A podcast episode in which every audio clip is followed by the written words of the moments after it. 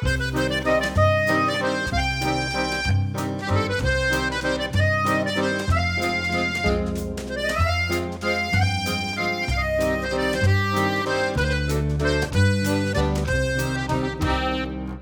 pod is brought to you by Waterfront Comics, located at 609 Main Street, Suisun City, California.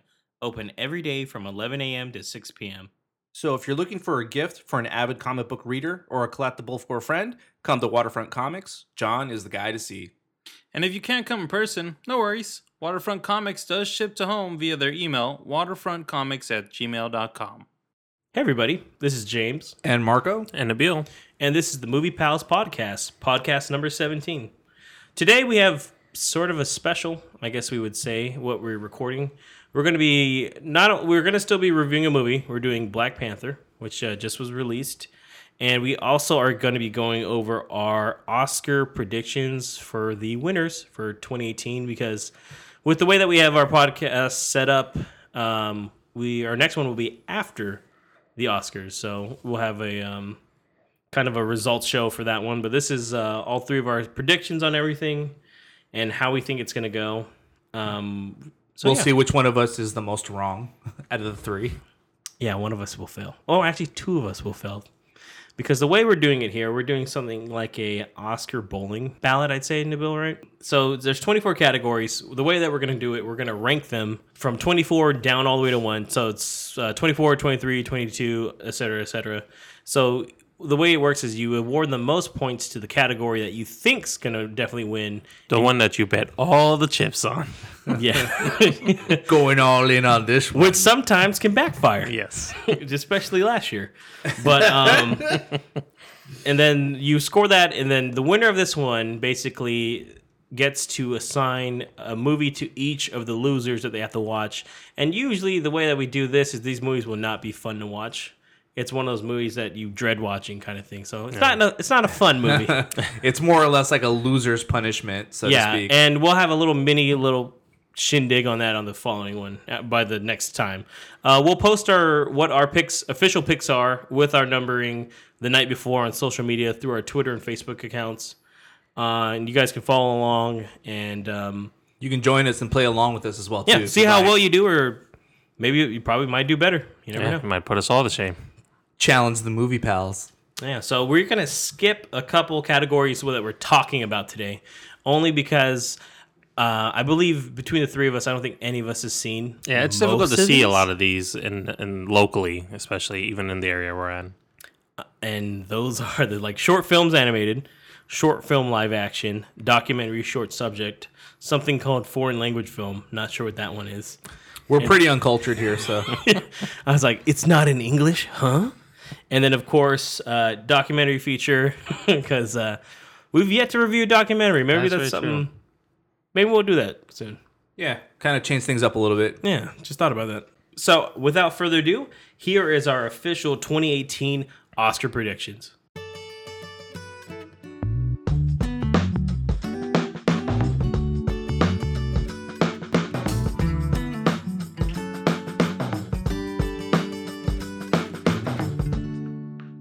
All right, so starting out here, we have visual effects.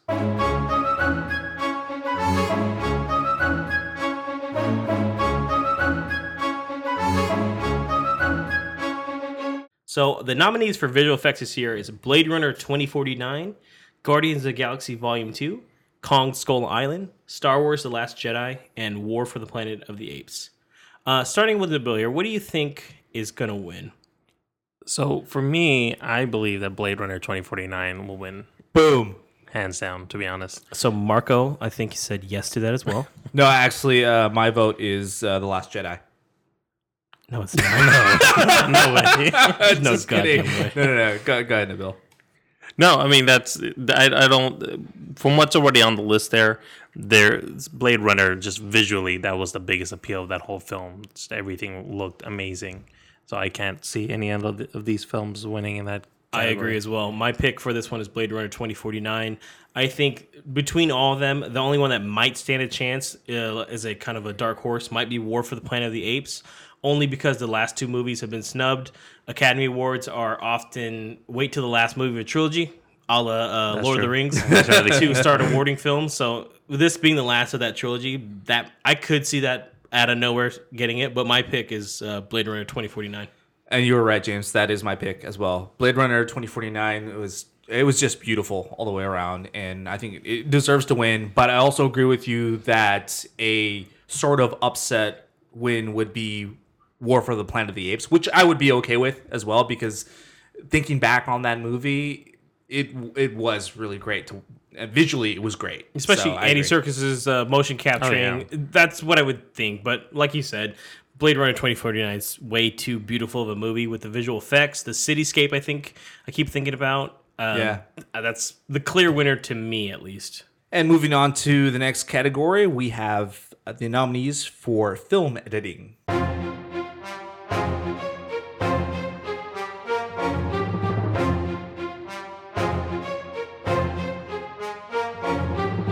And the nominees for this category are Baby Driver, Dunkirk, I, Tonya, The Shape of Water, and Three Billboards Outside Ebbing, Missouri. So let's switch it up here and start with you, James. What do you think is to win this category? Uh, for me, for this one, I cannot see any film but Dunkirk winning this one. Um, probably the best editing I've seen of any movie, especially with pacing wise. I know we talked about it in our top 10. Uh, the cuts of this film going from action to action with the intercross of time periods and um, past, present, and then um, what's going on with the film itself, mixed in with the cuts of the film going from the beach back to the ocean, I think are just absolutely fantastic. And I think that that's why I think Dunkirk's going to win. Um. Good choice. All right. Uh, what about you, Nabil? What do you think is going to grab this one? Exact same thing. Dunkirk as well. to Damn, this is going to be real quick. Oh shit! well, uh, looks like uh, I have the first one against both of y'all because I chose Baby Driver. Oh, I, could see I wanted yeah. like it, it was again it was a close call between Dunkirk and Baby Driver, and I would say it's it for me it would be a biased choice to choose Dunkirk because I would want that one to win. But Baby Driver also the editing over it the, the movie is smooth as fuck. It's it just It is. it flows very well and it's one of the things that made that movie so enjoyable. Um, just from one scene to the next, there there weren't any real jumps and jolts. So that's primarily why it has my vote for it. I just think of that movie and how well it blends and meshes every scene in together from the chase scene to all the music. It it was just great all in all. So that's my choice. yeah. Next the category is production design. Our nominees for that is going to be Beauty and the Beast, Blade Runner 2049, Darkest Hour, Dunkirk, and A Shape of Water. So, Marco, what was your uh, winner for that category? I would have to say The Shape of Water, hands down, for this one. The everything in that movie was just beautifully aesthetic. It just every, every piece of the set, every sequence was just so beautifully designed in that movie. Uh, Guillermo del Toro just has a great eye for that sort of stuff. Like from all the movies I've seen, Pan's Labyrinth, the Hellboy movies. This, I just think that it's definitely a movie that merits this award. So I can't see any other movie on this list. Well, I can, but I think out of all, this one's uh, my top one. Shape of Water. Yeah. Yeah. What about you, James? Okay, so this one, you guys have trouble with this one? I had trouble with this one for some reason. I also chose Shape of Water. Don't get me wrong. Yeah. I think that m- will probably win production design, but I can even see Blade Runner winning or Dunkirk too. See, yeah. Those and those were biased uh, choices for me too because they were great. I mean, maybe they weren't biased because they those those movies did deserve it as well, like you're saying, James. So Yeah. Yeah, I'm on the same page. I mean, I'm I also chose Shape of Water, but any one of those three could have could have uh could win that uh, category. Because I could see, for instance, the, like Dunkirk, uh, they recreated the entire beach. Yeah. Um, and then Blade Runner, I, the, I know most of it was visual, probably with CG and such, but there's a lot of good production design value in that movie, man. So, um, ultimately, I went with Shape of Water only because I liked the feel of every scene in there. I keep thinking about the theater scene, for Agreed. instance, and that kind of wins me over. But it, I feel like this one, my choice before the Saturday before might change on this one. But as of right now, it is The Shape of Water. Yeah, it was the underwater dance scene that really That was made it That was me too. In the made it easy for Yeah. me. That was just so Kinda that- it was different. Uh-huh, gothic feel to Yeah, to and I too. I also wanted to differentiate my choices too because otherwise I'd probably have the same movie for the first three Hey, choices. you know, it sometimes it happens. yeah, Some some of them do sweep. It doesn't happen often, but it does happen. It, you know, uh, because you think one way, Nabil, mm-hmm. and then out of nowhere, it's like, oh, never mind. Should have just stuck to it. Awesome. So moving on, we have cinematography.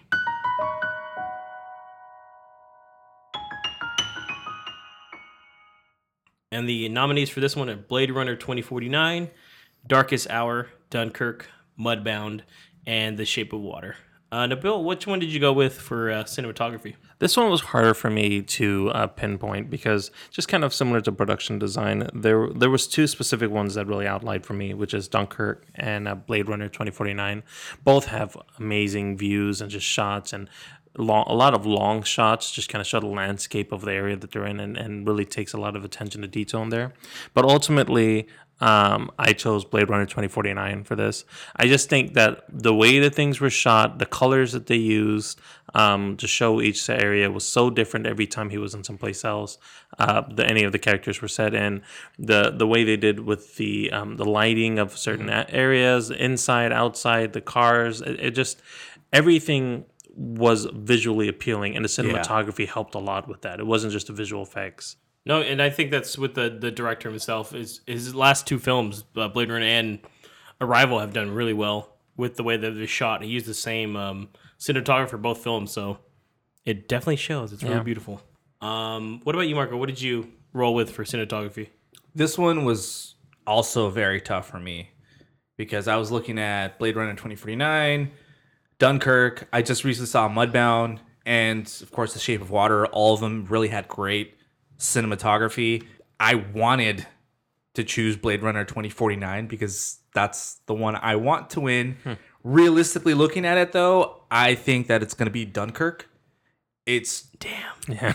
dude when you put an IMAX camera on the wing of a plane, that's pretty fucking epic. it's I'm not gonna It is. lie. No, it's beautiful. It's it's very original and also has to do with my love of Christopher Nolan's work.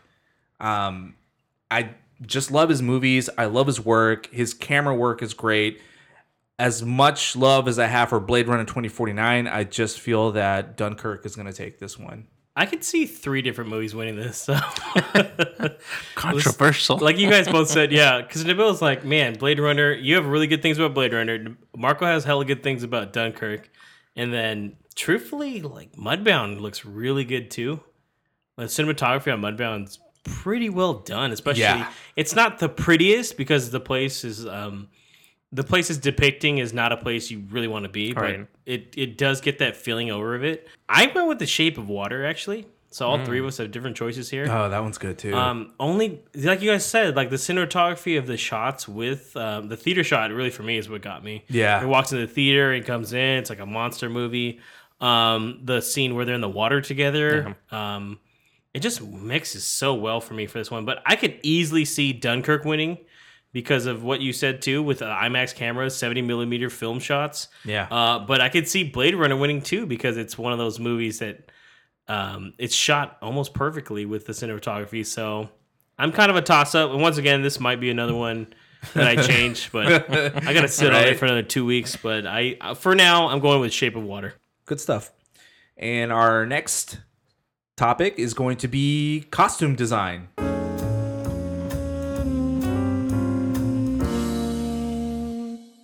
And the nominees for this one are Beauty and the Beast, Darkest Hour, Phantom Thread, The Shape of Water, and Victoria and Abdul.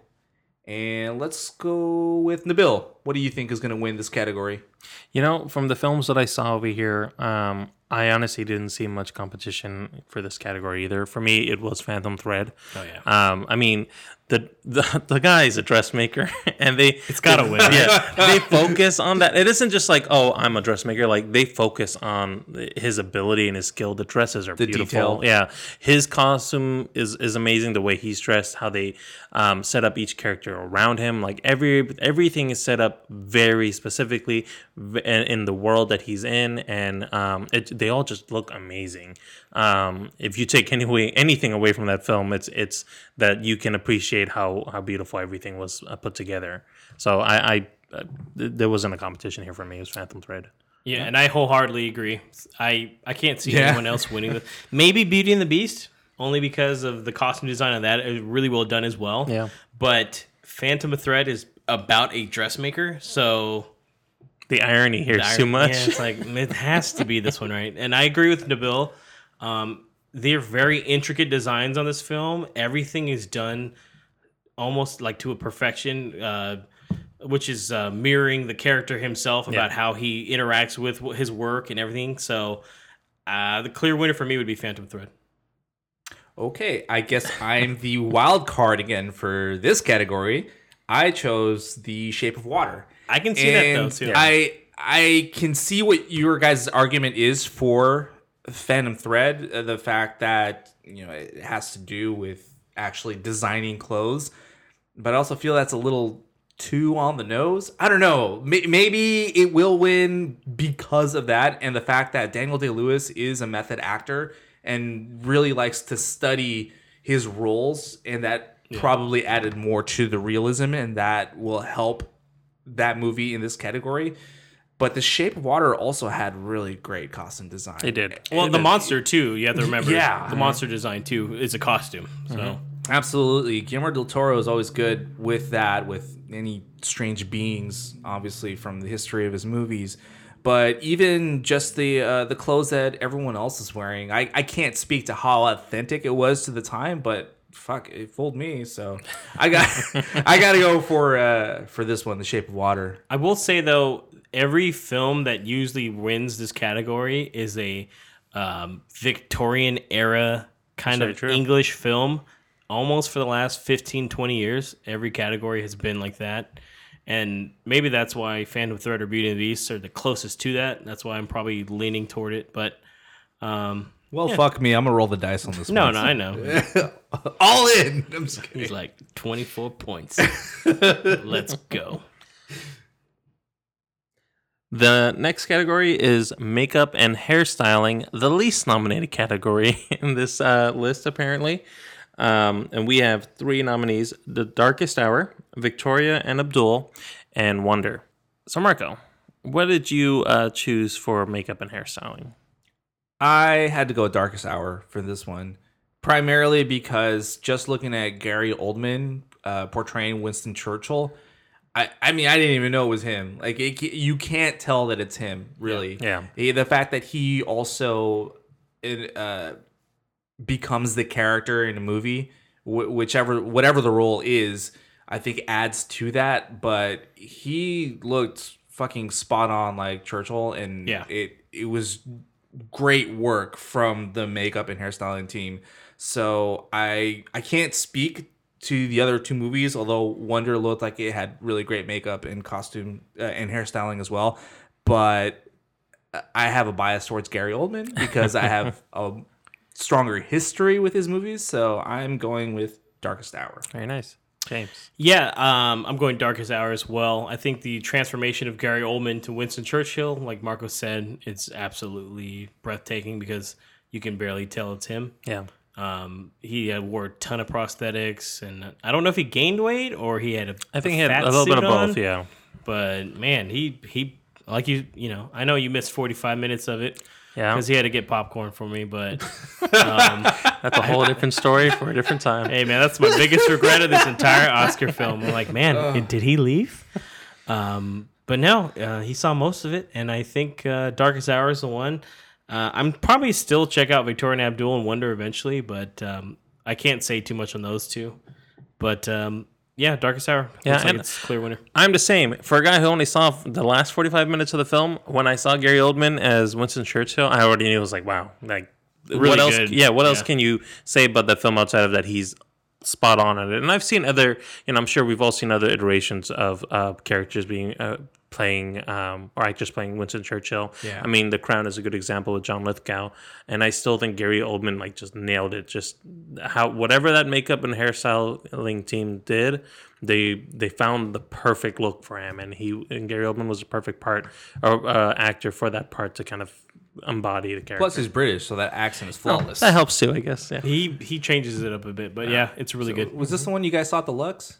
Yeah. Oh, that Yep. explains the 40 minute popcorn Yep. break then. Unfortunately, once again, another story for another time. All right, so we're gonna go move into sound mixing.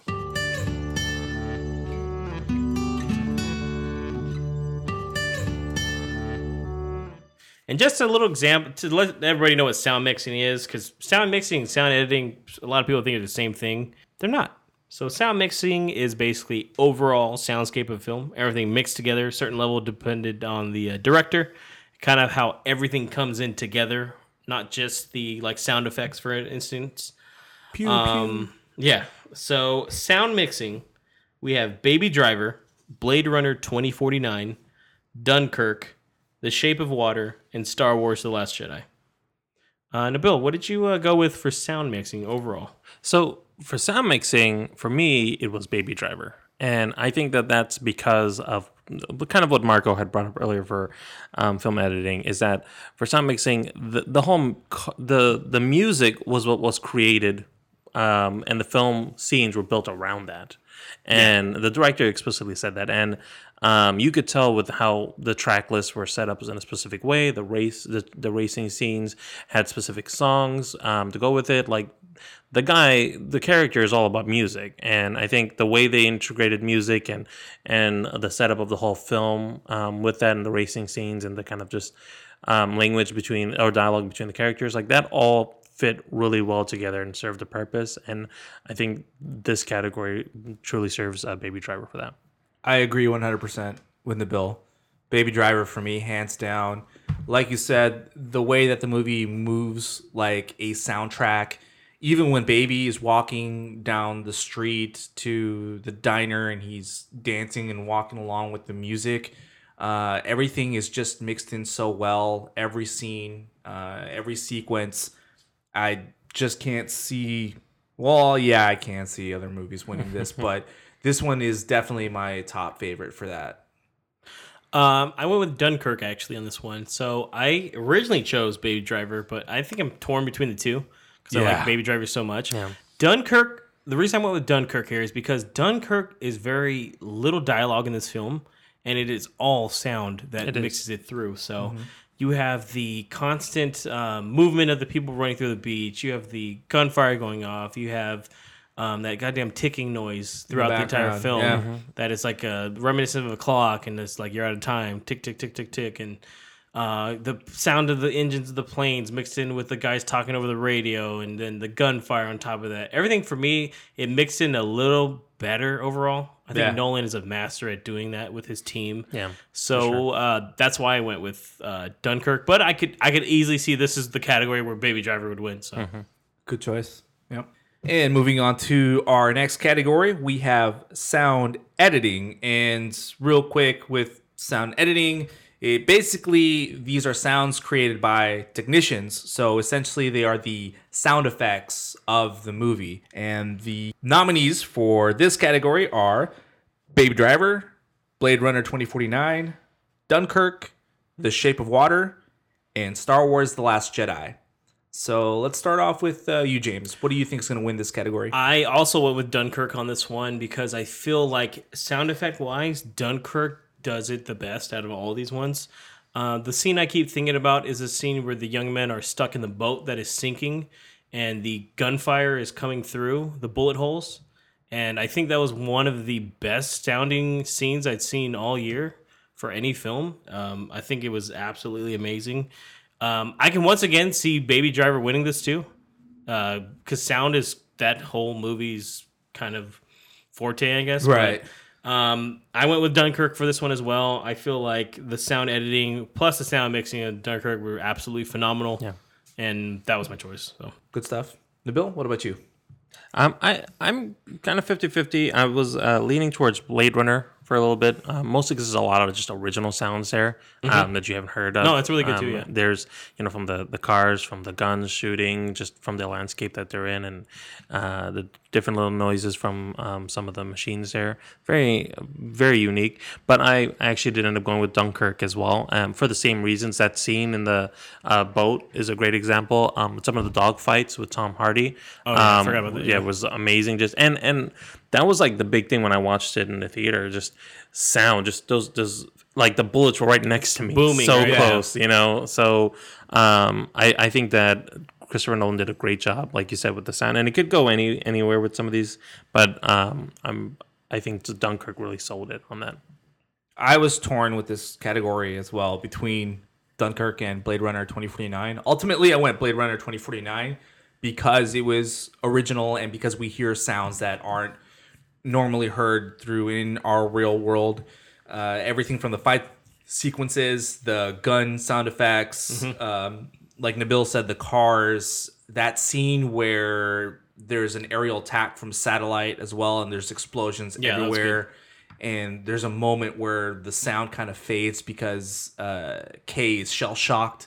That was really intense. Just the panoramic shots with the sounds, and mainly that was the score, but still everything in that from the ships, the guns, the sounds the characters made was just really great and impactful. However, Dunkirk also did the same with the daunting sound of the bombs as they were falling down and just mm-hmm. made it it made the sound of those bombs and the bullets a character in itself like a monster in the background Yeah. Which also added to that so this is a, car- a category that i may switch as we get closer to the actual oscars because those two are dunkirk and blade runner 2049 are a close tie for me but i'm going blade runner 2049 right now as a personal bias Nice. The next category is original song.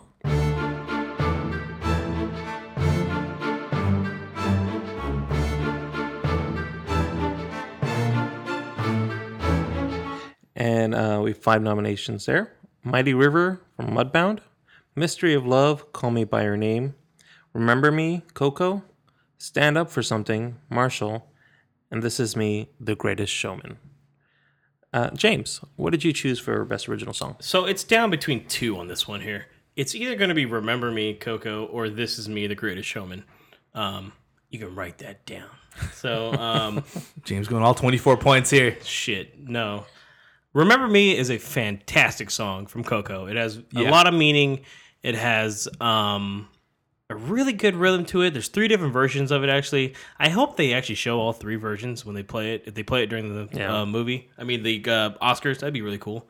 Um, ultimately, I think "This Is Me" is going to win Greatest Showman. It's swept every category leading up to this uh, awards show. It's a song that has a really good meaning of uh, individual people and their rights, and doesn't matter if you're uh, uh, gay, straight, bi, or uh, you are disfigured, anything like that. It's a it's the best message of that entire film. So, and like I said, it swept everything leading up to it. It's in the top forty, right? It's charting right now as an actual song in um, overall on iTunes and on billboards as well. Wow. So um, I'm gonna go with "This Is Me." Okay, very good. what about you, Marco? Uh, I gotta go with uh, "Remember Me," Coco, because it has uh, such a personal meaning as well. And like James was saying, there's various versions of it throughout the movie. Uh, it's it's very well written. It's beautifully sung, and it just it hits it hits home for me. That's why. However, I can see "This Is Me" winning because it reaches a broader audience Yeah. and that will carry a lot of weight. And as James was also saying, that it's you know just tearing up the charts right now. Um, I could see it also you know dominating this category, but I'm gonna stick to my guns and go with "Remember Me," Coco. Uh, I'm on the same page with you, Marco. I'm also with Remember Me, Coco. Um, I actually agree with James on a lot of the points for This Is uh, Me, but um, I, I honestly think that Remember Me will, will be kind of the since it was kind of the central theme of that film as well. It, it did hold a lot of meaning from start to finish, um, and it's just a very sweet original song. I think Yeah. um, is is uh, my choice for that. And it's Pixar, man. True, but I've gotten burned by Pixar You songs have. before, so that's why I'm like, nope, going with this is me playing it safe this year.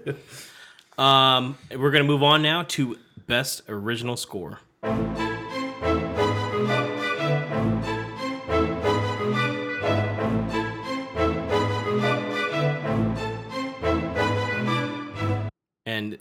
Nominees for this one are Dunkirk, Phantom Thread, The Shape of Water, Star Wars The Last Jedi, and Three Billboards Outside Ebbing, Missouri. Let's go with you, Marco. Which one do you think original score wise? The Star War.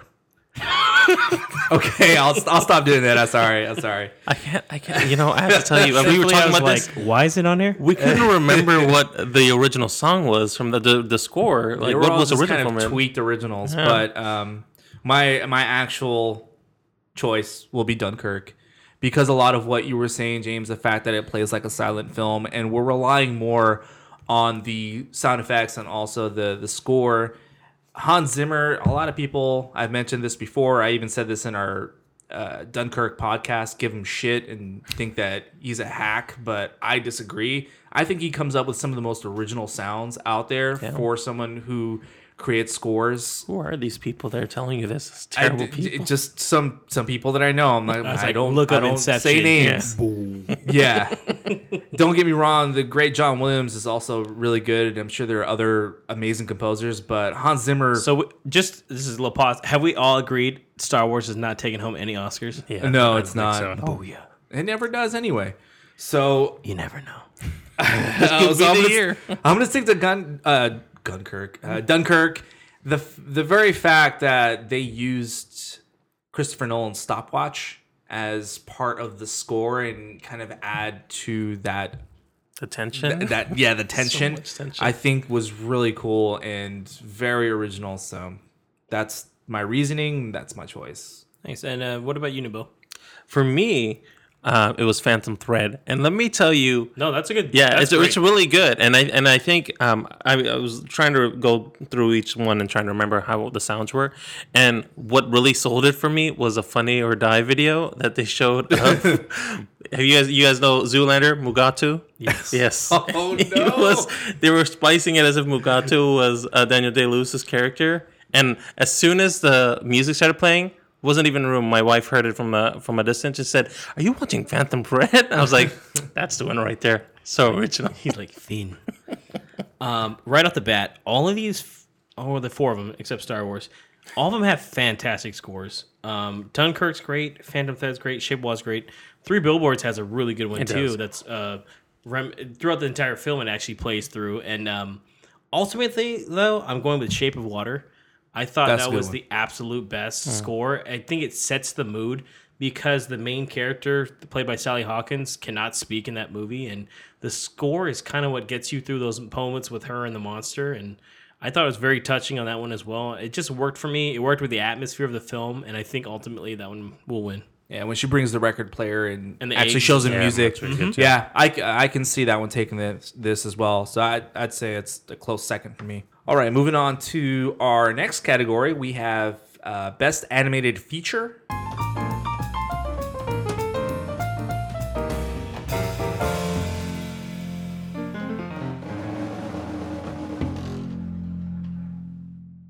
And the categories, or the nominees, excuse me, for this one are The Boss Baby, The Breadwinner, Coco, Ferdinand, and Loving Vincent. And let's start this off with you, Nabil. What do you think is going to take this category? Well, I was surprised that they didn't include Captain Underpants in that, but they put Boss Baby in its place. That seemed really odd to me. I'm I- shocked they didn't do uh, Lego Batman, but they also Oh, didn't do yeah. Lego Movie. So the Oscar, it, apparently the Academy hates the Lego movies. Yeah, apparently. Wow, maybe it's because they uh, got burned for Solo. I'm just saying. I don't know. Damn. um, so, but my my uh, pick was the Pixar film Coco. Um, to be honest, uh, after watching it, it just visually looked great. Um, I don't. I don't know of any other film that I think could really beat that, but maybe uh, uh, it's a bias towards Pixar as well on um, this category. I called it three months ago. It's Coco. There's no other discussion on this one, guys. Boss Baby's terrible, by the way. Yeah, it's I not- Yeah, cannot is. believe that was nominated. I was surprised. I Breadwinner is another solid movie from that uh, studio, and it's produced by Angelina Jolie. Ferdinand, I heard was decent, and then Loving Vincent is also a movie that's very artsy. It's done as like a moving painting, so Yeah. I I, Yeah. I appreciate that. But Which, uh, I'm which going to tell you right good. now, Coco is definitely winning this one. I chose Coco as well, hands down. Don't get me wrong. I heard uh, good things about Loving Vincent as well too. Yeah, how original it was. I mean, how it's the a animation. big one big Van Gogh painting. yeah, which exactly. is, Yeah, just it's cool. awesome. I get it. yeah. Uh, I Ferdinand, I can see m- maybe winning this one. The animation looked all right, but No, John nah. Cena's in it. Done. Jesus. nope. Brings the I caliber forgot down about just that. that much. I'm like next. yeah. Okay. Coco all the way. I think we're all in agreement on this one. The next category is adapted screenplay.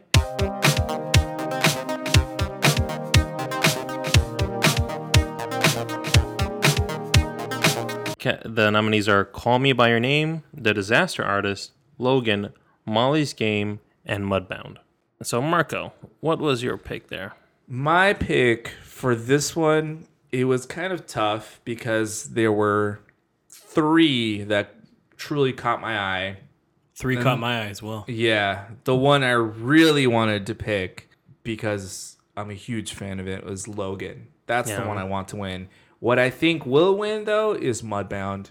Uh, That movie is just phenomenal. The themes and the story I think resonate with today, and it's such a great story. I'm not, I'm not gonna explain what it is, but anyway, it, it, it was such a good story. The way it was told, the way it progressed, everything about it really captivated me. And there's not a lot of action in this movie at all, but the the screenplay had a lot of meat to it, and I really enjoyed that. It kept it captivated me. So I gotta say, uh, Mudbound will take this one. Nice. Yeah. James. I had three that could possibly win this, so that's why I was like, man, I, I'll make an official official pick. Like I could even see Molly's Game winning, just It's a good 'cause movie. They love that Sorkin. They love that Sorkin in Academy Awards. Um, my two, it's between the two, but I have an ultimate pick. I could see the Disaster Artist winning. Um, that's a very good adaptation of a movie. Um, That was my third pick. yeah, that one is really well done, but ultimately, I think it's going to be "Call Me by Your Name." "Call Me by Your Name" is a, a based on a book that came out forty or fifty years ago. It's taken a very long time to adapt. Um, apparently, this is a very um, close representation of the screenplay itself. I mean, the screenplay itself is, is close to the novel. Um, it's a beautiful story. It has a lot to it. There's an underlying factor between relationships and growing up and coming of age. And I think ultimately the themes of this one are favored by the Academy a lot of the years. So I feel like this one's going to take it. And you know what's funny is I also uh, chose "Call Me by Your Name," and it's for the same reason. Um, after reading up on it too, seeing that it wasn't a film that, um, or it was it was a book that was very difficult to try to adapt, and many yeah. people have tried and just could never make it past the writing, the initial writing of it. Um, and and the story itself um, is is is like James said, it, it's. I mean, the story is a wonderful story, but this is Oscar bait. Like this kind of film is like what the Oscar looks for. Yeah, Um, true. and and um, though it's been nominated in quite a few categories, I think for sure um, the fact that it um, was able to get translated translated so well to film um, definitely gives it a good chance of winning adapted screenplay. Okay, so going on, we're moving to the best original screenplay.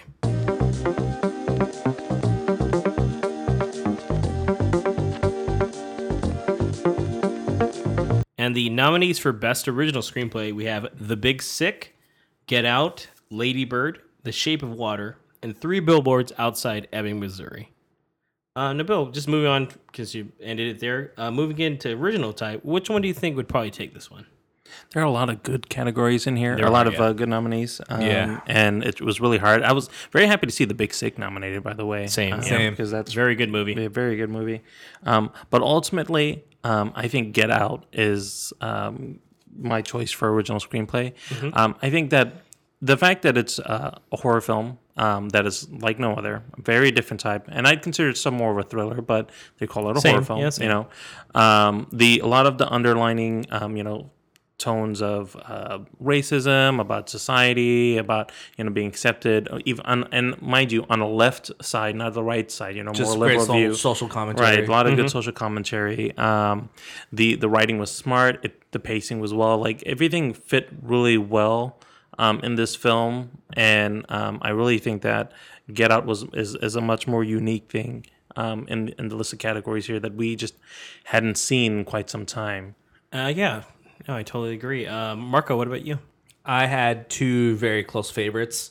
I want Get Out to win. I want to be wrong in this category. This is one where I want to lose, so I'm not going to go all in, all 24 on this one. You'd never do that. But uh, I want Get Out to win. I hope it does because of all the reasons that you said, Nabil. It's uh, again, it's original screenplay, so the originality of it, the new themes it brought up, uh, how it mixed it in with hor- uh, horror slash thriller themes, uh, just really great. And I saw it again recently, like about a month ago on HBO. It's streaming right now, FYI. Um, They don't pay and us I for just, that. just for just remembered how great of a movie it was and how well I, I enjoyed it from start to finish. Uh, but I also went with uh, the Big Sick. Um, the fact that it it touches on modern relationships and it's very different from your usual romantic drama. And I brought this up on a previous pod but I think it brings up just modern issues in that area that I think aren't touched upon nowadays. The fact that it sort of flips on you in the middle of the movie as well and just touches on just some deep seated issues. Uh, and I enjoy, I enjoy the story overall. So for me, it could go either or with these two movies, but I uh, ultimately went with The Big Sick. Nice. Um, I was torn between the same two as well, guys. It's both are really, really good movies. Um, I ultimately went with Nabil's choice, Get Out. I think this is the category it's going to shine in right here. Um, very original story. Um, I like the mix of horror, the mix of suspense, thriller in there. Um, it's a very kind of 2017 movie, like that movie, like I talked about before. definitely. That's the movie that kind of defines that Especially year. the start of Yep. the year, right? Yeah. So, and I think this it'd be cool to see Jordan Peele go up on stage too. So I was like, that'd be nice. Same. Um, I can see Get Out or Bi- the Big Sick winning though. So really, it's between the two. Yeah. Um, a- out of nowhere, it's like Shape of Water wins. I'm like, oh shit, okay. just because these two guys, you know, they're All mainly were seen as great. comedic actors, Yeah. you know, and they do comedic work, and for them to take on serious subjects and excel at them Though- is great. The one of the weakest points, and James had brought that up too, for the Big Sick was the comedy aspect Comedy of it in the first, That's ha- why first I half of the think film. I- True. true. Ultimately, picked Get Out Yeah. because I think it's a more consistent screenplay overall. But Yeah. truthfully, all five movies in this are Very good. great movies. So, uh, but overall, I went with uh, Out. Okay, and the next category is Best Actor in a Supporting Role.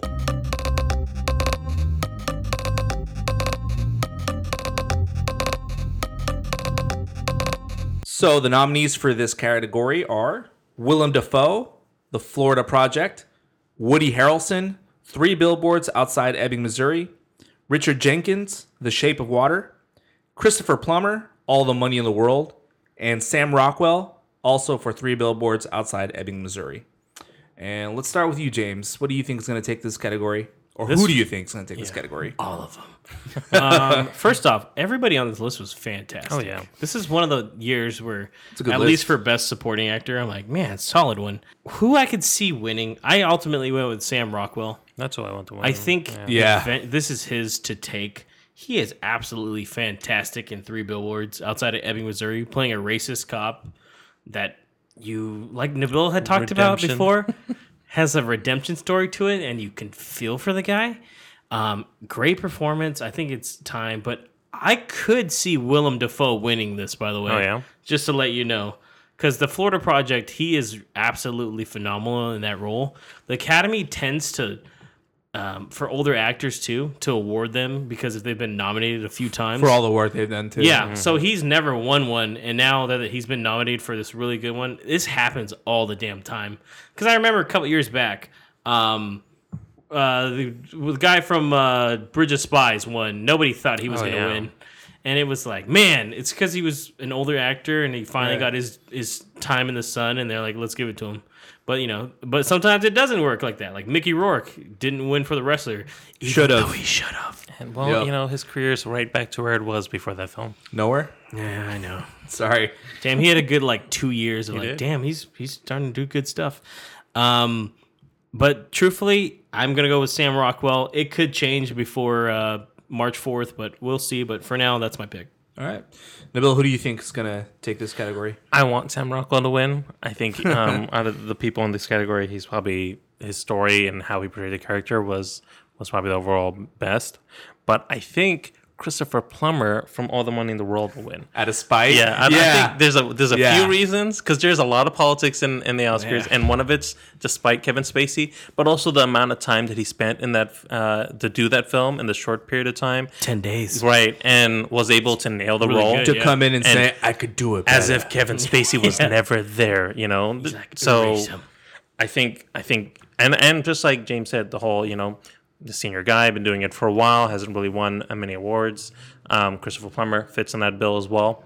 Um, so I He has won. He one, has one, though, though. He for has one. um his film with Ewan McGregor beginning. Yes. So he recently he won that uh, within the last ten years. So Yes. there's a, could be. one of Oh, I but about I think that might be the controversial choice for the Oscars. Um, and again, I, I think if anything, it'd be out of spite. I see both your guys' arguments. I can see Willem Dafoe for just a lifetime achievement of roles and the fact that he has earned it and hasn't won one yet. And I can also see the Academy giving Kevin Spacey a big fuck you and doing that. And the fact, again, Christopher Plummer could do it in like two weeks and still outperform the previous guy, mm-hmm. I think holds a lot of weight. But I want Sam Rockwell to get it. It's, he's a personal favorite of mine. I love his work, and it would just be great to see him up on stage giving that acceptance speech. I always I don't think he's gonna get it, but I, I'm going Sam Rockwell. Let's go. No, you got to see this movie, Marco. You will be like, Yeah, you- he's yeah, probably gonna win. yeah. Truth be told, I haven't seen the movie, but I chose Sam Rockwell, Sam Rockwell, because I am a huge fan of his. You think? he- I always keep thinking he'd get up there and he, he like his characters. He'd be like, "Fuck is this?" yeah,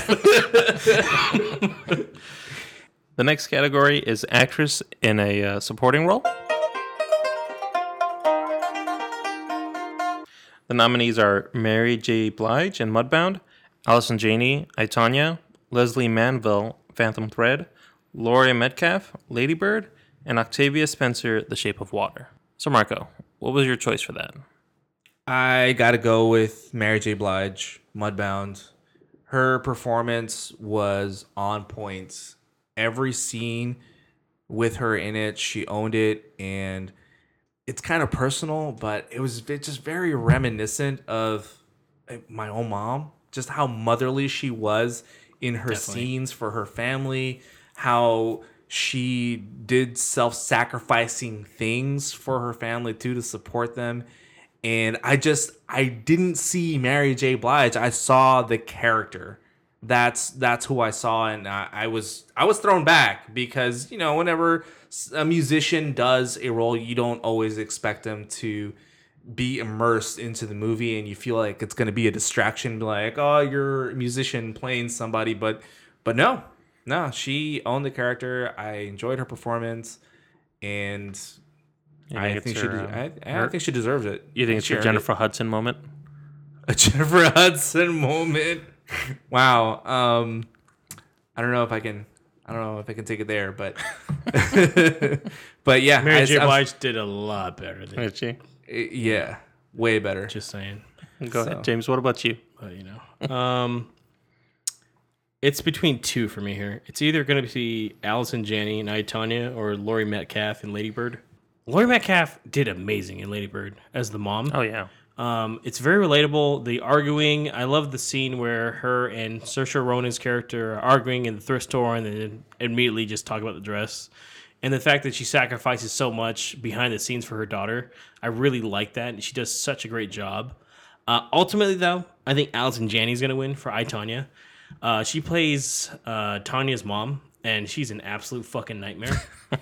and um, it reminds me of like how um, Mo'Nique won for Precious Yeah. a few years back because the Academy loves terrible, terrible people that play women or mother figures. It appears it appears to be. It's like, damn, they really got into character, and Especially They really know how to play a piece of she, shit. uh, Allison Janney, is absolutely in character. in This one, she's does not recognizable. She has the ugliest haircut I've ever seen.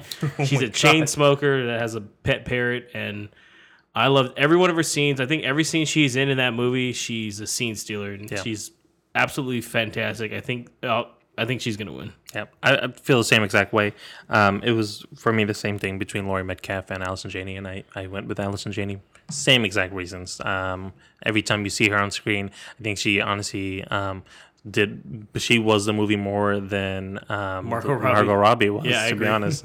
um, so I, I feel that she'll. I hope Laurie Metcalf wins, but honestly, I think it's Allison Janney. Okay, uh, moving on, we have an actor in a leading role.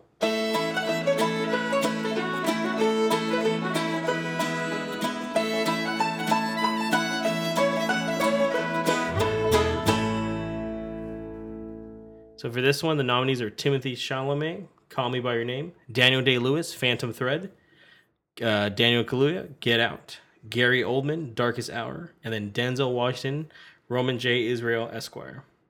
Uh, Nabil, who do you think is going to take it? For the only last 45 minutes that I saw in that film, uh, it's Gary Oldman, uh, Darkest Hour. God. Sold me as soon as I saw him. I was like, there's no other person that could make uh, nail this role the way that um, Gary Oldman did, in general. And Yeah. um, compared to the other actors in the list, I I'd mean, say they're easily great, his um, best his performance. role. Yeah, I think he's so. ever done. for sure. And uh, just like we had talked about too, this is this is his time to shine. Yeah. He's been nominated before, but has never won. And I'm pretty sure this would be it. But uh, Marco, what do you think? I agree with Nabil that I think the Academy is going to look at Gary Oldman, but I also think they'll look at Daniel Day Lewis because he's sort of like walking away from the scene. So Yeah, I, I think those yeah. two are um, um, really two close candidates for this. But I got to go with uh, Daniel Kaluuya. Get Out. I enjoyed his performance in that first Controversial. movie. I was like, whoa. Dude, he he was so good in that role. He's very personable. He was very enveloped in that role. I actually forgot that he was the guy from Black Mirror from season two. He's also British, so you know yeah, that's hard. and to I was like, oh wow, he's British. I couldn't even tell. You know, Yeah. some of some of those guys you can tell that they're hiding their accent. But overall, his performance is great. Uh, I think it was very a very unique character. He was able to perform on on spot. I don't have much experience with this guy, but he he caught my eye like really quick watching this movie, and he owned the role. I just think that he he deserves it.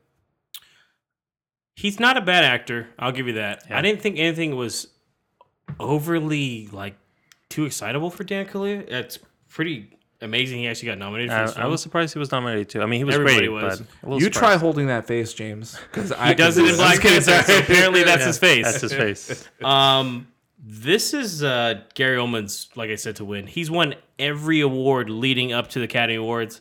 I think he's gonna ace this and get hundred percent and not not lose. He won the SAG, he won the Golden Globe, everything. He won a BAFTA too. yeah, he just won the BAFTA, so this is his to win. So or his to lose, I guess, in a way. But uh, absolutely amazing. His portrayal of Winston Churchill is, like we said, it's his best uh, performance, second to uh, his role in the uh, the Fifth Element.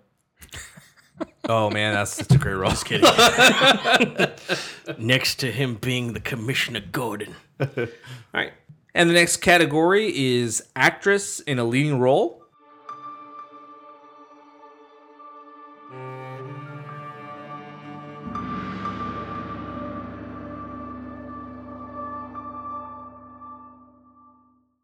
And the nominees are Sally Hawkins, The Shape of Water, Frances McDormand, Three Billboards Outside Ebbing, Missouri, Margot Robbie, I, Tonya, Saoirse Ronan, Lady Bird, and Meryl Streep, The Post. And let's start off with you, James. Who do you think is going to take this category? Definitely Meryl Streep. Just kidding. How did she get nominated, guys? Every time she gets nominated. God, Meryl Streep, stop, please. Can we all just agree that she's definitely not on our list? Not even Tom Hanks was nominated, and if I had to choose between the two, I'd go with Tom Hanks for the Agreed. Yeah, nomination. he would have been Agree. awesome. Yeah. I know I'm going off. Um, there's also I could see Ho- Sally Hawkins randomly winning this one. Don't get me wrong, she did a really good performance. Uh, very like says about a sentence maybe. Um, this is definitely Frances McDormand is going to win this one for three billboards outside Ebbing, Missouri. Once again, leading up to it, not one. This doesn't always work, by the way, because obviously La La Land didn't do it. But she won every award leading up to this one as well. Her performance is absolutely fantastic in this movie. You feel for her character. She's gone through a very tragic event. Um, she's very Frances McDormand in this one, if that makes sense. Oh my god, yeah, she is. Like she's very like tough nails and like doesn't take shit from But anyone. you feel for her at the same time. yeah, she's actually not. She's not supposed to be just like Sam Rockwell, a likable character. No. But both of them have their own story and their own path to the ending of this film. That by the end of it, you're like, damn, I'm like rooting for these people. So the fact that it changed your mind throughout and the, she does show compassion, and when she does show compassion, it's some of the great scenes, Mm-hmm. especially with her and Woody Harrelson. Um, I absolutely have to go with Frances McDormand on this one. All right, good choice. Nabil, what about you? Well, I want Saoirse Ronan to win because I thought that film she was great in that film, but she's not going to. I'd be surprised if she did. I, I'm on the same page with uh, James Frances McDormand for sure. Um, th- I mean, the fact that you get a roller coasters of um, uh, emotions from her from start to finish, like you, you, and and you know, the film does a really good job of telling the story and how it all rolls out. But really, for her specifically, just feeling like she's just a terrible person to being like, wow, that's really sweet to like, oh my god, she did something terrible just right now, you know? And then like, Exactly. right, like it just was Did she up just and torch down. a building? right, up and down the, Wow. the whole time, and at at no point at the end of the film did I feel like. I, I really hate this character. I was like, she's great. You know, I feel for her throughout the whole thing. So Yeah. uh, definitely Frances McDormand for me. I gotta go with Sally Hawkins, Shape of Water. I mean, she plays a, a character that's mute, and she has no speaking lines except for I think there's that one sequence where she During like dream sequences. yeah, the dream sequence where That's she talks. She says but something. it's all through sign language, and it, it still gets you into the movie, and she, she still shows conviction in the character when she has that argument with her roommate guy, and she's trying to get him to help her out, and she's just super emotional and very much into it. I I was like, wow, this is a great performance. No, she just agreed. did an excellent, excellent job, and I can only imagine what it's like to play a character that has no speaking lines and still be able to portray emotions and carry those out throughout an entire film and still be able to make it interesting. I, I think that that makes someone that much higher in rankings than someone who has speaking lines. Don't get me wrong, I'm a fan of Frances McDormand too, and I'm pretty sure that she nailed her role, but I got to go Sally Hawkins on this one. She'd also punch you in the face if you said that to her. Oh yeah, you know what? guaranteed. Yeah, Like, I'd, dude- I'd let her. I'd let her. It's like, why do I want Frances McDormand? Because she's gonna talk some shit up there Oh, on yeah, stage. definitely. You already know it, and that's why Casey Affleck was like, "I'm good." He's like, "Nah, I'll skip this one." Next category, my favorite category is uh, best director.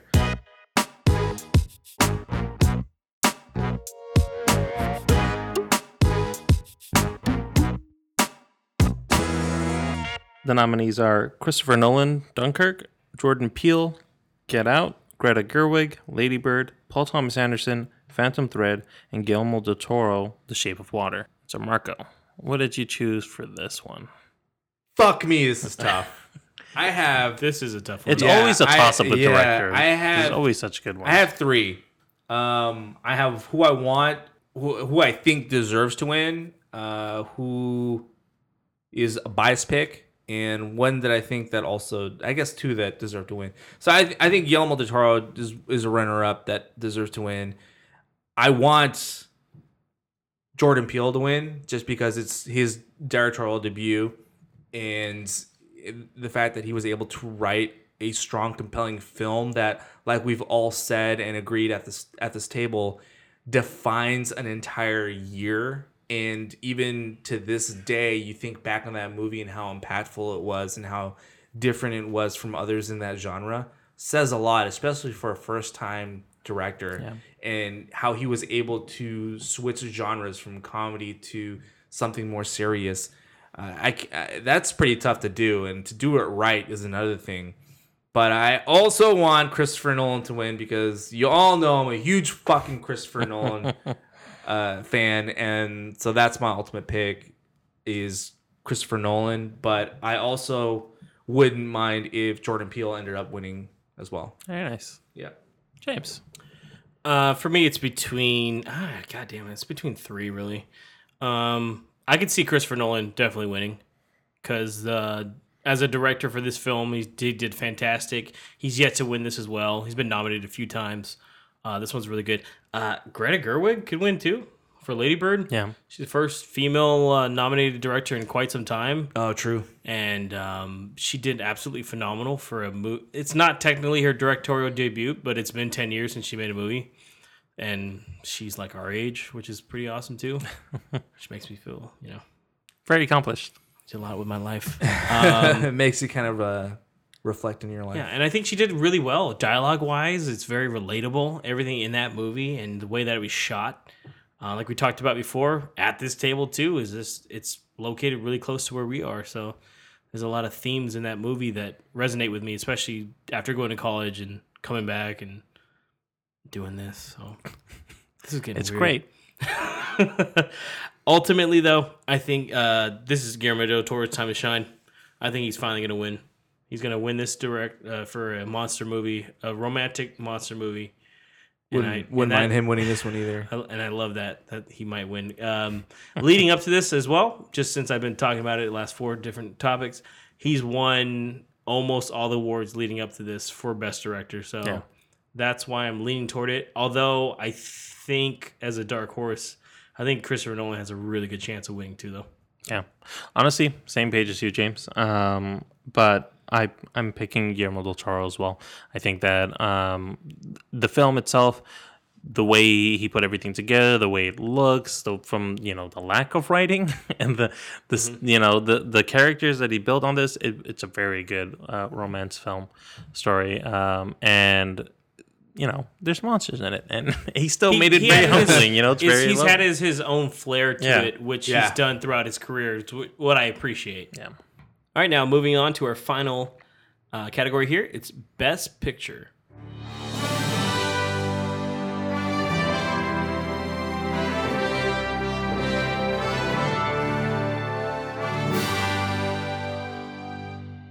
And the nominees are Call Me By Your Name, Darkest Hour, Dunkirk, Get Out, Lady Bird, Phantom Thread, The Post, The Shape of Water, and three billboards outside Ebbing, Missouri. Uh, Marco, who did you? Uh, who do you think is going to take home Best Picture? Uh, I say, man, this one's pretty tough. Well, not really. Well, yeah, it was kind of tough. I had three that I wanted to choose, but ultimately went with The Shape of Water. Got to go with my dude Guillermo del Toro, who I also think could win Dunkirk, I could. There's a dude. There's a couple on here that. Could It's a pretty Get Out, decision. and Phantom Thread. So those are some other ones that I think could win. But I got to go with The Shape of Water just because of how different it is from many of the movies that are on the list. cool. Uh, what about you, Nabil? For me, uh, it, it was a little difficult, but honestly, um, three billboards outside of Ebbing, Missouri. Um, that was the one film that I saw this year or uh, last year that was just it had everything there for me. A lot of twists and turns that I didn't expect. Um, the way they were telling the story, the the flashbacks that they did a little bit, um, some of just the scenes of them driving, or you know, the scenes of just uh, scenes of the billboards. You know, um, some of the scenes of things uh, being burned. you know, there's always just something that uh, was to me unique and it fit well together overall, um, and had a lot of aspects of um, everything that was uh, characteristic of the other films there. Um, and overall, told I think a really solid story as well. Nice. Yeah, so I'm with Marco. I think there there could be a couple. Yeah. Truthfully, um, I could see Shape of Water winning. I don't think it will because um, the Academy doesn't tend to like monster movies. You know, But it's technically not just a monster movie. However, I can, I can see that Tell argument. them I can, yeah. I can see the argument, but it's just man, Um, the story though. I could see Get Out winning. That'd be a crazy, crazy upset for some of these other ones, but it's won some awards and it, like we talked about throughout this entire pod, it's a, a movie that very much speaks for our times now. Um, ultimate though, I'm going with the bill. Three billboards outside Ebbing, Missouri. I think will take home Best Picture. It's one of those movies, just like Nabil said as well, that resonates with me as well. Um, I keep thinking of that scene with Woody Harrelson in the barn, and it's mm-hmm. like, oh, such a powerful scene. The fact that it, it's it's so inspiring that some people are even using that method for political movements now as well too. So that says something. The, the the strength and the message that that movie carries over. Anybody else surprised that the post was nominated? Just saying. Kind of kind of a weird choice. Yeah. Once again, go back three pods or two pods. We enjoyed the post. Yeah, it's a good movie. It's just Not Oscar caliber movie. Yeah, it's it's it's very it's a very flat movie. blockbuster rental Saturday. You know what I mean? Yeah, you know, good actors. Just uh, the story was very thin, and you know, where was the New York Times? It's not I don't know. compelling enough. Yeah. They just saw Spielberg and they're like, fuck it, just fill it in. He wasn't even nominated. They're like, hmm. They're like Logan. What? No, we're good. So, um, yeah. Overall, I think uh, three billboards outside Ebbing, Missouri will win. It's a solid film. I think it's it was absolutely fantastic, absolutely well performed, and I think that's what's gonna go home with the little gold man. All right, so that is the Movie Pals 2018 Oscar predictions. So, Challenge us if you will. yeah, challenge us. We are going to have our ballots set, like we said, uh, Saturday, the night before, uh, March 4th. We'll be going over um, our picks as well. They might change. So be on the lookout because I know we were a little iffy on some. And I know we didn't go over certain ones. So there's a couple categories we didn't go over. We will have those randomly picked. Let's face it, we're probably just going to try to get some help on those. Because, yeah, we're not going to watch every documentary, probably, or foreign film. Probably not. Or maybe we will. Maybe we'll challenge you guys. Maybe we're crazy. Maybe we're gonna watch 15 more movies before then. I'm a little burned out on Oscar films. I think I'm good.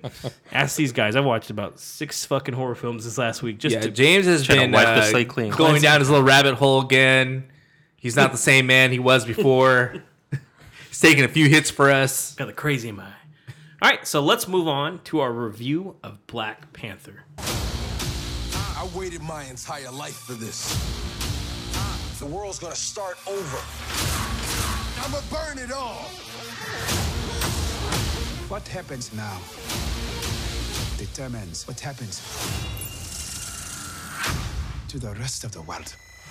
T'Challa, the king of Wakanda, rises to the throne in the isolated, technologically advanced African nation, but his claim is challenged by a vengeful outsider who was a childhood victim of T'Challa's father's mistake. Uh, the film is directed by Ryan Coogler, who also directed Fruitvale Station in 2013 and Creed in 2015, and it stars Chadwick Boseman as T'Challa, uh, Black Panther, Michael B. Jordan as Eric Killmonger, and Lupita Nyong'o as Nakia. Um, so just quick one here, guys. Uh, did you guys like the film or no? Starting with uh, Marco. I loved it. Absolutely loved it. I thought it's one of Marvel's best films. Uh, from start to finish, the film is very different and sort of breaks the common trend of all the other Marvel movies where it's just action and then some quip here, quip here. I mean, there were quips in the movies, but I think they were seated and embedded better in this movie than in most recent Marvel movies, with the exception of the Captain America movies, because those are actually pretty damn good. Um, the story was compelling, was thrilling, was very um, relevant to today, and the performances were just amazing all around. Uh, the visuals were great as well. Love the action.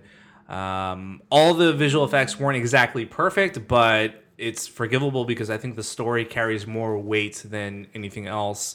And I like the fact that it was a self-contained movie.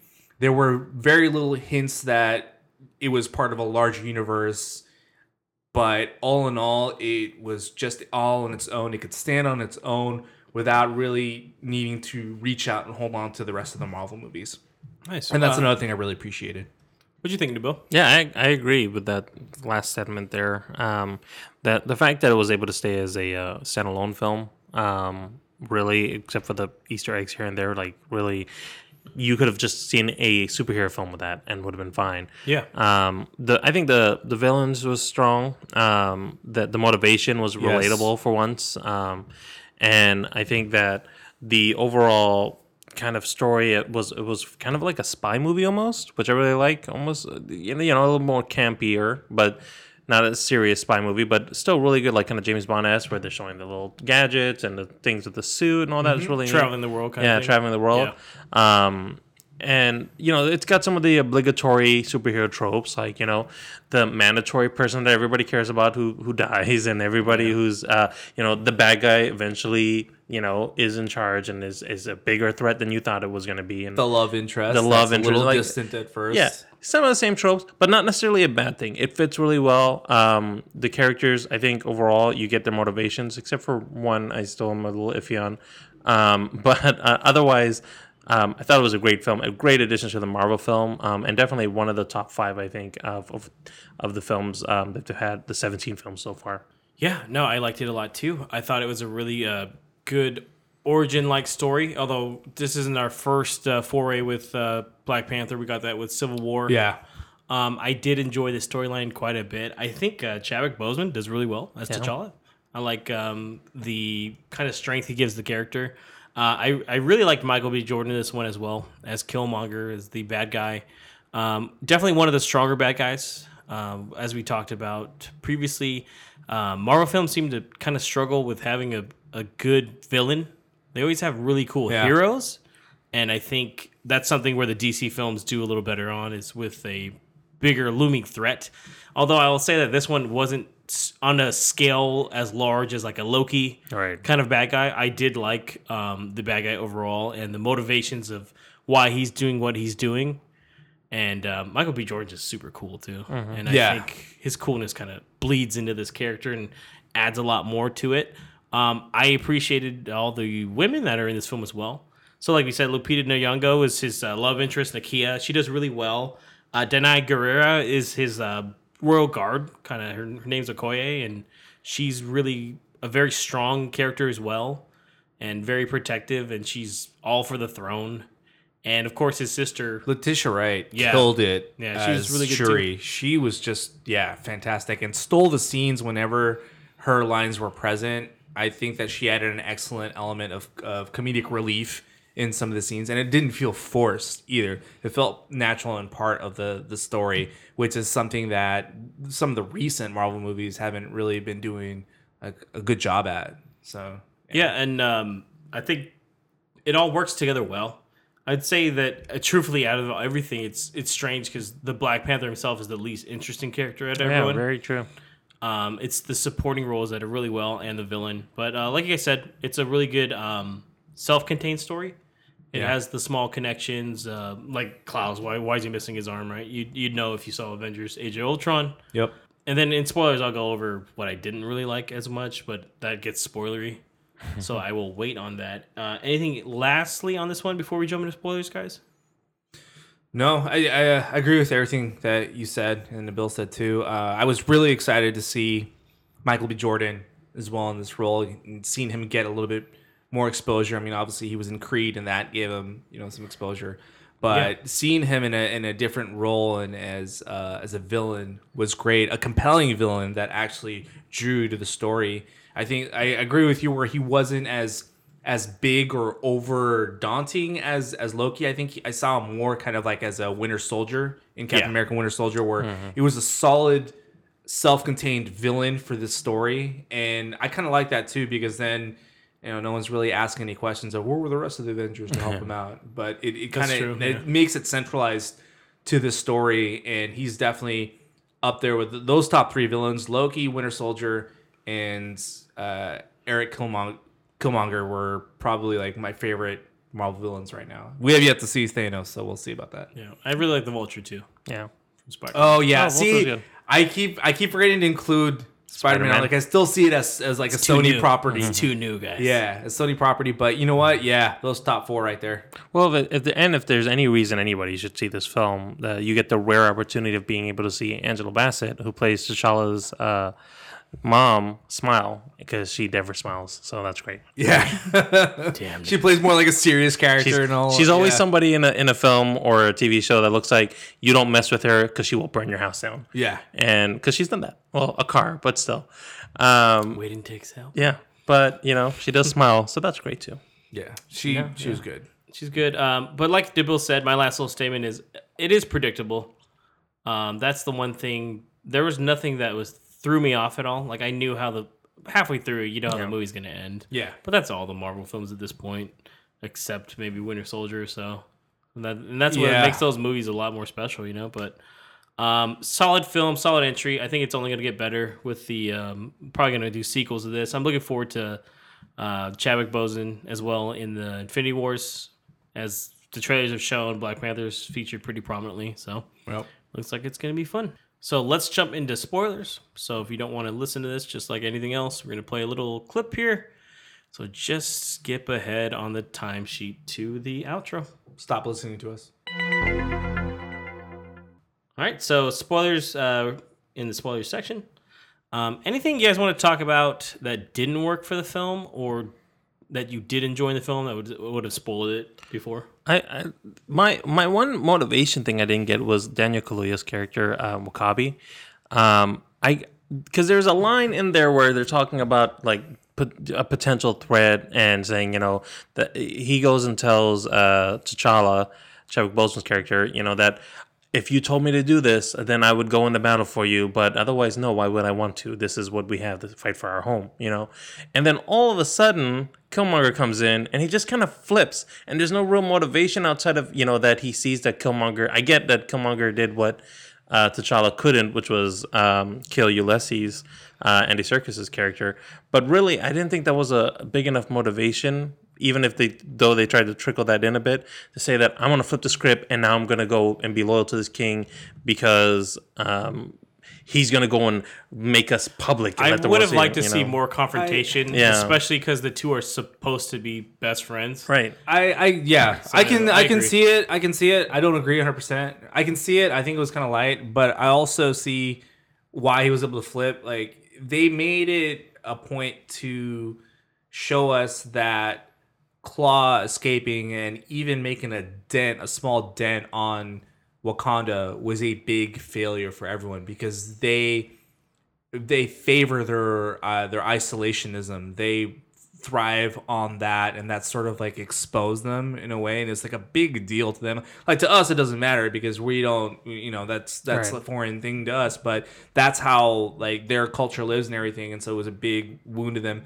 Plus the fact that dude murdered his parents, and he even says so, Yeah. and so it's like a it's a huge Big motivation thing. It's a huge sting, and here you have your best friend saying, "You know what? I'm not going to fail you." On the very first try, Mm-hmm. he doesn't. This is where I think where T'Challa's leadership sort of fails. It's like you didn't tell him exactly what happened, but he just told him, "No, he slipped away," and that sort of made his best friend sort of like come back and be like, "Dude, I'm trying to support you. I didn't challenge you on Leader Day." See, but I wish So- we had seen Right. that. Yeah. Right. we get Yeah. his blank face, like okay, and then he turns around, guy shows up, he's like, cool.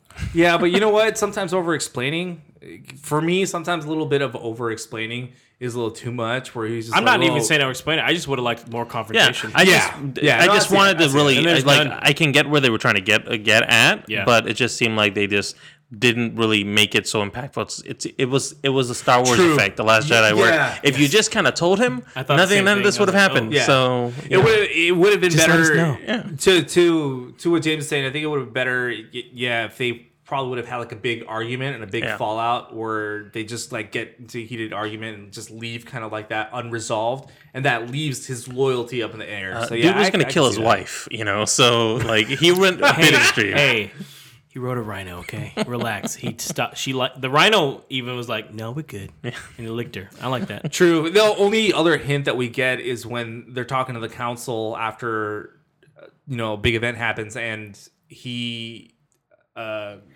he says to the the council uh, that uh, that the world is catching up to Yeah. their technology, that they're advancing, that they'll become a threat, and so he's he shows his fear of the outside world, his xenophobia, I guess, so to speak, or something like that. Yeah. Oh, I don't know if that's the proper word, but his just his fear of becoming the conquered instead of the conquerors. And yeah, it was light, but I, I can see where where that Yeah. um, didn't carry that that far. Um, only thing of mine, I guess, just two things. I think Martin Freeman's character was unnecessary in the entire plot. Yeah, I Um, agree. He could have just been in that scene where he met up with him in the casino. That was the James Bond moment Yeah, for me, by the I, yeah, that was a James Bond Yeah. moment. But I, you know, I agree with that. Martin Freeman doesn't need to be there. But I think it also kind of adds an extra element of saying the guy well, out of his element. You know, where in a lot of other films, it's usually some random character, maybe like a woman, is put in and saying, "Oh, I don't get He's this the role." guy to He's- explain to the audience of Yeah. like, this is how vibranium works. exactly just a 'Cause if random not, if we just talked about it random, it'd be really weird. Mm-hmm. I think it's also there. it's- He well, he's also there to kind of show how they they bridge Wakanda into, into like the rest of society as well. the. CIA always involved in something. Well, he gets introduced in in Civil War and everything, and so Was he in it- Civil it- War? Yeah, Shit, I do not know. I remember. Yeah, yeah. Ross is the Civil War, guy yeah. that that's in the CIA office where they're holding uh, the Winter, Winter Soldier. Soldier, shit, and then right. dude Oh comes God, out. So it, it shows the established relationship and the trust that T'Challa is now going to have in order to introduce Wakanda to the world. Mm-hmm. Because otherwise, if they start to join the Avengers in Infinity War, it's like, oh, I thought you guys didn't want anything to No, do no, with the no. That makes sense. That makes sense. But sense. I do agree that his character was fucking weak as hell. They could have definitely need to rewatch the Phase Three movies. yeah. God damn, guys.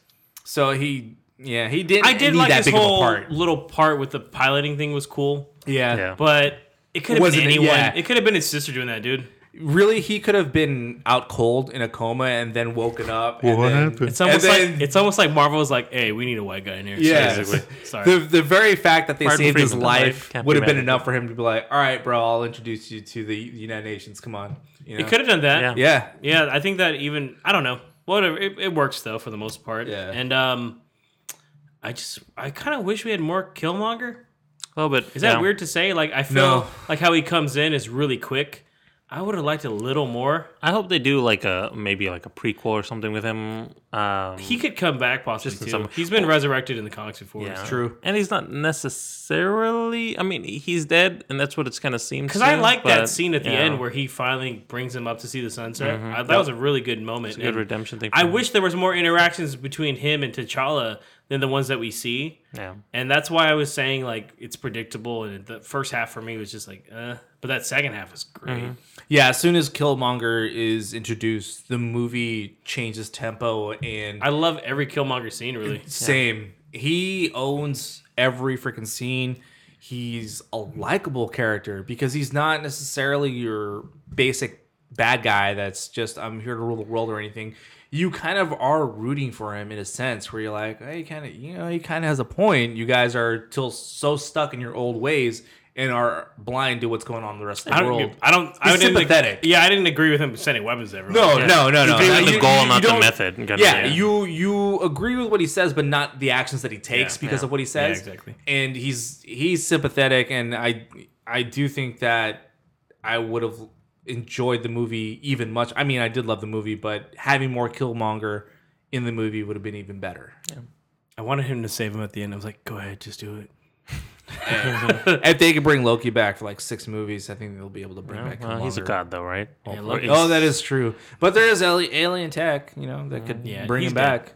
It's like- Oh yeah, he ain't coming back. but- Uh, last uh, word wording on this, guys, Marco. just the only things that I didn't like about it. Um, some of the visual effects weren't perfect on it, uh, specifically with in some of the Wakanda scenes when Killmonger and Black Panther are fighting in the middle of the air. The kind of the Quite a- handout shots looked a little, a little weak, which are, are forgivable. This is I would say Coogler's even- first superhero movie, so Quite a bit of um green screen too. Pretty Yeah. noticeable. I was like, Nabil must be loving these drop backdrops. I noticed that all the time. I was like, backdrop. backdrop. I was like, ooh, but I get it. yeah. Aside from that, um, solid movie for me. I recommend it. Go fucking see this movie. I've seen it twice already. I'll probably go see it a third time.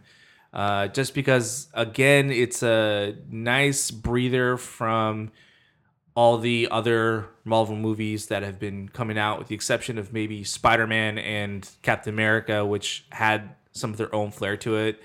But um, Come on, Doctor Strange is great. Doctor Strange is good. Yeah. That was okay, dude. My dude. favorite Phase Three movie. No. I mean, I also like that it was set in Oakland initially. It kind of starts in there, Yeah. which is really cool for like a local That's, Bay Area that's guys Ryan too. Coogler doing yeah. it. He even So it's said he pretty wanted neat. to give a little shout out to the Bay Yeah. Area. We have Ant Man in San Francisco, and we have uh-huh. this one in, in mm-hmm. Oakland. I like that too, dude. It And- kind of added a personal And touch. I'm in San Francisco. Why? I don't know. So that added a personal touch to me, also being an Oakland native myself. So Great movie overall. Check it out. Everybody's seen it. So no matter what we say here, you've probably already seen it. Okay. it's got an amazing soundtrack too, by the way. Yeah, soundtrack. Oh, great is soundtrack! By the I, I should mention that Kendrick Lamar did such a good job with the soundtrack. Yes, he um, and they did so well integrating the music into the film. Like you just was feeling it every time Yeah. something's happening. Like if there was a fight scene, if they were just talking, like you always were in the moment with them. The scene, oh, just my very last comment. Comment: the scene where Killmonger takes the throne, Yeah. and that that shot is is like spinning, and you see him walking towards the council. Yeah. is probably one of my favorite scenes. Mm. It gives me chills every single fucking time. Awesome. So that is our review of Black Panther. And that is the end of podcast number 17. Once again, everybody, thank you for listening. Uh, thank you for all the feedback, uh, response, reviews. Uh, it's been really fun so far. We're going to have even more. Uh, Marco, let them know how they can uh, contact us.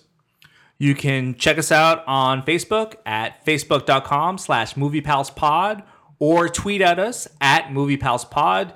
Make sure to give us any recommendations, comments, give us your thoughts, feedback. Uh, just come at us and talk to us. We'll be more than happy to respond to whatever you guys have to say. All right. And next time, tune in because we will be going over our Oscar results, who won as well, and who, lost, and then a review of the new comedy film, Game Night. So until then, this is James. Marco? and Nabil. Have a good one.